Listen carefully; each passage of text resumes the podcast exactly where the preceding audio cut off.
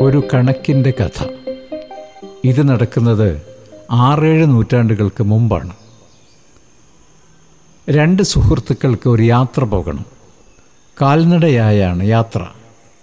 ഇത്തിരി നീണ്ട വഴിയായതിനാൽ രണ്ടുപേരും ഭക്ഷണം കൂടെ കരുതിയിരുന്നു. യാത്ര തുടങ്ങി.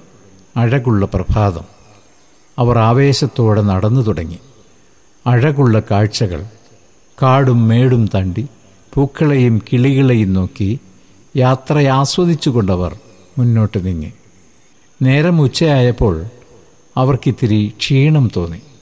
ഒരു മരത്തണലിലിരുന്ന് കയ്യിലുള്ള ഭക്ഷണപ്പൊതി അവർ തുറന്നു. ഭക്ഷണം കണ്ടപ്പോൾ അവർക്ക് സന്തോഷം തോന്നി. ഒന്നാമന്റെ പൊതിയിൽ അഞ്ച് അപ്പങ്ങളുണ്ട്. രണ്ടാമത്തെ ആളുടെ കയ്യിൽ മൂന്ന് അപ്പങ്ങളാണ് ഉള്ളത്. അങ്ങനെ അവർ ഭക്ഷണം കഴിക്കാൻ തുടങ്ങവേ ഒരാൾ ആ വഴി വന്നു. എന്റെ കയ്യിൽ കഴിക്കാനൊന്നുമില്ല. വെയിൽ കൊണ്ട് ഞാൻ ആകെ തളർന്നിരിക്കുന്നു. ബുദ്ധിമുട്ടില്ലെങ്കിൽ ഭക്ഷണം നമുക്ക് പങ്കുവെച്ച് കഴിക്കാമോ? അയാൾ ചോദിച്ചു. കൂട്ടുകാർ സന്തോഷത്തോടെ അത് സമ്മതിച്ചു. ഭക്ഷണം നമുക്ക് തുല്യമായി പങ്കിട്ടെടുക്കാം. എന്റെ ഭക്ഷണത്തിന്റെ വില ഞാൻ നിങ്ങൾക്ക് തരുകയും ചെയ്യും. അയാൾ തുടർന്നു. കൂട്ടുകാർ മറുത്തൊന്നും പറഞ്ഞില്ല. അപ്പങ്ങൾ തുല്യമായി വീതിച്ച് അവർ മൂന്ന് പേരും കഴിച്ചു. ഒന്നിച്ചങ്ങനെ ഭക്ഷണം കഴിക്കുന്നത് അവർക്ക് വലിയ രസമായി തോന്നി. പോകുന്നതിനു മുമ്പ് മൂന്നാമൻ എട്ട് നാണയങ്ങൾ പുറത്തെടുത്തു. ഇത് നിങ്ങൾ എനിക്ക് തന്ന ഭക്ഷണത്തിന്റെ വിലയാണ്. ദയവായി ഇത് സ്വീകരിക്കണം. ഇത്തിരി മടിച്ചാണെങ്കിലും കൂട്ടുകാർ അത് സ്വീകരിച്ചു. വെയിൽ താഴുവോളും രണ്ടുപേരും മരത്തണലിൽ തന്നെയിരുന്നു. വെയിൽ താഴ്ന്നപ്പോൾ അവർ യാത്ര തുടർന്നു. ഇത്തിരി നടന്നപ്പോൾ ഒന്നാമന് ഒരു സംശയം. ഈ എട്ട് നാണയങ്ങൾ എങ്ങനെയാണ് പങ്കിട്ടെടുക്കുക? രണ്ടാമൻ പറഞ്ഞു സംശയമെന്ത്? നമ്മൾ തുല്യമായല്ലേ ഭക്ഷണം കഴിച്ചത്. അതുകൊണ്ട് നാണയങ്ങൾ തുല്യമായി പങ്കിട്ടെടുക്കണം. ഒന്നാമൻ അത് സമ്മതിച്ചില്ല. അതെങ്ങനെ ശരിയാവും? ഞാൻ അഞ്ച് അപ്പങ്ങളും നീ മൂന്ന് അപ്പങ്ങളും അല്ലേ കൊണ്ടുവന്നത്? അതുകൊണ്ട് അഞ്ച് നാണയങ്ങൾ എനിക്കും മൂന്നെണ്ണം നിനക്കും. അതാണ് ശരി. ഏയ് അങ്ങനെയല്ല. വന്നയാൾ നമ്മളോട് പ്രത്യേകം പറഞ്ഞത് നമുക്ക് തുല്യമായി പങ്കിട്ടെടുക്കാമെന്നല്ലേ. അപ്പോൾ നീ ഒന്നും പറഞ്ഞില്ലല്ലോ. അതുകൊണ്ട് നാണയങ്ങൾ തുല്യമായി തന്നെയാണ് വീതിക്കേണ്ടത്. രണ്ടാമൻ പറഞ്ഞു ഭക്ഷണം തുല്യമായി പങ്കിടുന്ന കാര്യമാണ് അയാൾ പറഞ്ഞത്. ഒന്നാമൻ പറഞ്ഞു തർക്കിച്ച് തർക്കിച്ച് തങ്ങളുടെ സൗഹൃദം നശിപ്പിക്കരുതെന്ന് കരുതി അവർ തർക്കം നിർത്തി ന്യായാധിപന്റെ മുന്നിൽ കാര്യം അവതരിപ്പിക്കാമെന്ന് തീരുമാനിച്ചു. ആ നാട്ടിലെ ന്യായാധിപൻ പണ്ഡിതനും ജ്ഞാനിയും മിടുക്കനുമായിരുന്നു. ന്യായാധിപൻ രണ്ടുപേരുടെയും വാദങ്ങൾ ശ്രദ്ധിച്ച് കേട്ടു. എന്നിട്ടിങ്ങനെ പറഞ്ഞു തുല്യമായി പങ്കിട്ട് കഴിച്ചു എന്നാണല്ലോ പറഞ്ഞത്.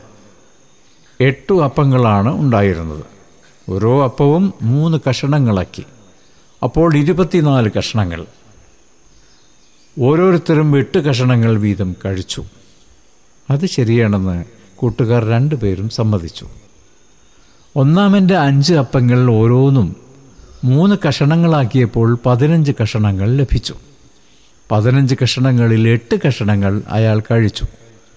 ഏഴു കഷണങ്ങൾ ആഗതന് കൊടുത്തു. അത് ശരിയാണ്. കൂട്ടുകാർ സമ്മതിച്ചു. രണ്ടാമന് നേരെ തിരിഞ്ഞ് ന്യായാധിപൻ തുടർന്നു. താങ്കൾ കൊണ്ടുവന്നത് മൂന്ന് അപ്പങ്ങളാണ്. ഓരോന്നും മൂന്ന് കഷണങ്ങളാക്കിയപ്പോൾ ഒമ്പത് കഷണങ്ങൾ കിട്ടി. ഒമ്പത് കഷണങ്ങളിൽ എട്ട് കഷണങ്ങൾ താങ്കൾ തന്നെ കഴിച്ചു. ഒരു കഷണം ആഗതന് കൊടുത്തു. ആഗതൻ തന്ന എട്ട് നാണയങ്ങളിൽ ഏഴെണ്ണം ഒന്നാമനും ഒരു നാണയം മാത്രം രണ്ടാമനും അവകാശപ്പെട്ടതാണ്. ന്യായാധിപൻ പറഞ്ഞു ഞാനൊന്നുകൂടി ആവർത്തിക്കാം. ഒന്നാമൻ അഞ്ച് അപ്പങ്ങളും രണ്ടാമൻ മൂന്ന് അപ്പങ്ങളുമാണ് കൊണ്ടുവന്നത്. അഞ്ചും മൂന്നും ചേർന്ന് ആകെ എട്ട് അപ്പങ്ങൾ. ഈ എട്ട് അപ്പങ്ങളാണ് മൂന്ന് പേർ തുല്യമായി വീതിച്ച് കഴിച്ചത്. ഓരോ അപ്പവും മൂന്ന് കഷണങ്ങളാക്കി. അതായത് എട്ട് അപ്പങ്ങൾ. ഓരോന്നും മൂന്നായി മുറിച്ച് ഇരുപത്തിനാല് കഷണങ്ങളാക്കി ഇരുപത്തിനാലിനെ മൂന്നായി വീതിച്ച് അതായത് എട്ട് കഷണങ്ങൾ ഓരോരുത്തരും കഴിച്ചു. ഒന്നാമൻ കഴിച്ചത് എട്ട് കഷണങ്ങൾ രണ്ടാമൻ കഴിച്ചത് എട്ട് കഷണങ്ങൾ ആഗതൻ കഴിച്ചതും എട്ട് കഷണങ്ങൾ. താൻ കഴിച്ച എട്ട് കഷണങ്ങൾക്ക് ആഗതൻ വിലയായി തന്നത് എട്ട് നാണയങ്ങൾ. അതായത് ഒരു കഷണത്തിന് ഒരു നാണയം. ഒന്നാമൻ കൊണ്ടുവന്ന അഞ്ച് അപ്പങ്ങൾ പതിനഞ്ച് കഷണങ്ങളാക്കി അതിൽ എട്ടെണ്ണം അയാൾ തന്നെ കഴിച്ചു. ഏഴു കഷണങ്ങൾ ആഗതന് കൊടുത്തു. ആകയാൽ ആഗതൻ കൊടുത്ത എട്ട് നാണയങ്ങളിൽ ഏഴു നാണയങ്ങൾ ഒന്നാമന് അവകാശപ്പെട്ടതാണ്. രണ്ടാമൻ കൊണ്ടുവന്ന മൂന്നപ്പങ്ങൾ ഒമ്പത് കഷണങ്ങളാക്കി. ഒമ്പതിൽ എട്ടെണ്ണവും അയാൾ തന്നെ കഴിച്ചു. ഒരു കഷണം ആഗതന് കൊടുത്തു. ആകയാൽ ആഗതൻ കൊടുത്ത എട്ട് നാണയങ്ങളിൽ ഒരു നാണയം രണ്ടാമന് അവകാശപ്പെട്ടതാണ്. സംശയത്തിന് വകയില്ലാത്ത ന്യായാധിപന്റെ വിധി കേട്ട് രണ്ട് കൂട്ടുകാർക്കും അദ്ദേഹത്തോട് ബഹുമാനം തോന്നി. അറിവും വ്യക്തമായി ചിന്തിക്കാനുള്ള കഴിവുമുണ്ടെങ്കിൽ നീതിപാലനം അഴകുള്ള ഒരു കലയാണെന്ന് അവർക്ക് തോന്നി. ന്യായാധിപന്റെ തീർപ്പനുസരിച്ച് നാണയങ്ങൾ അവർ സന്തോഷമായി പങ്കിട്ടെടുത്തു.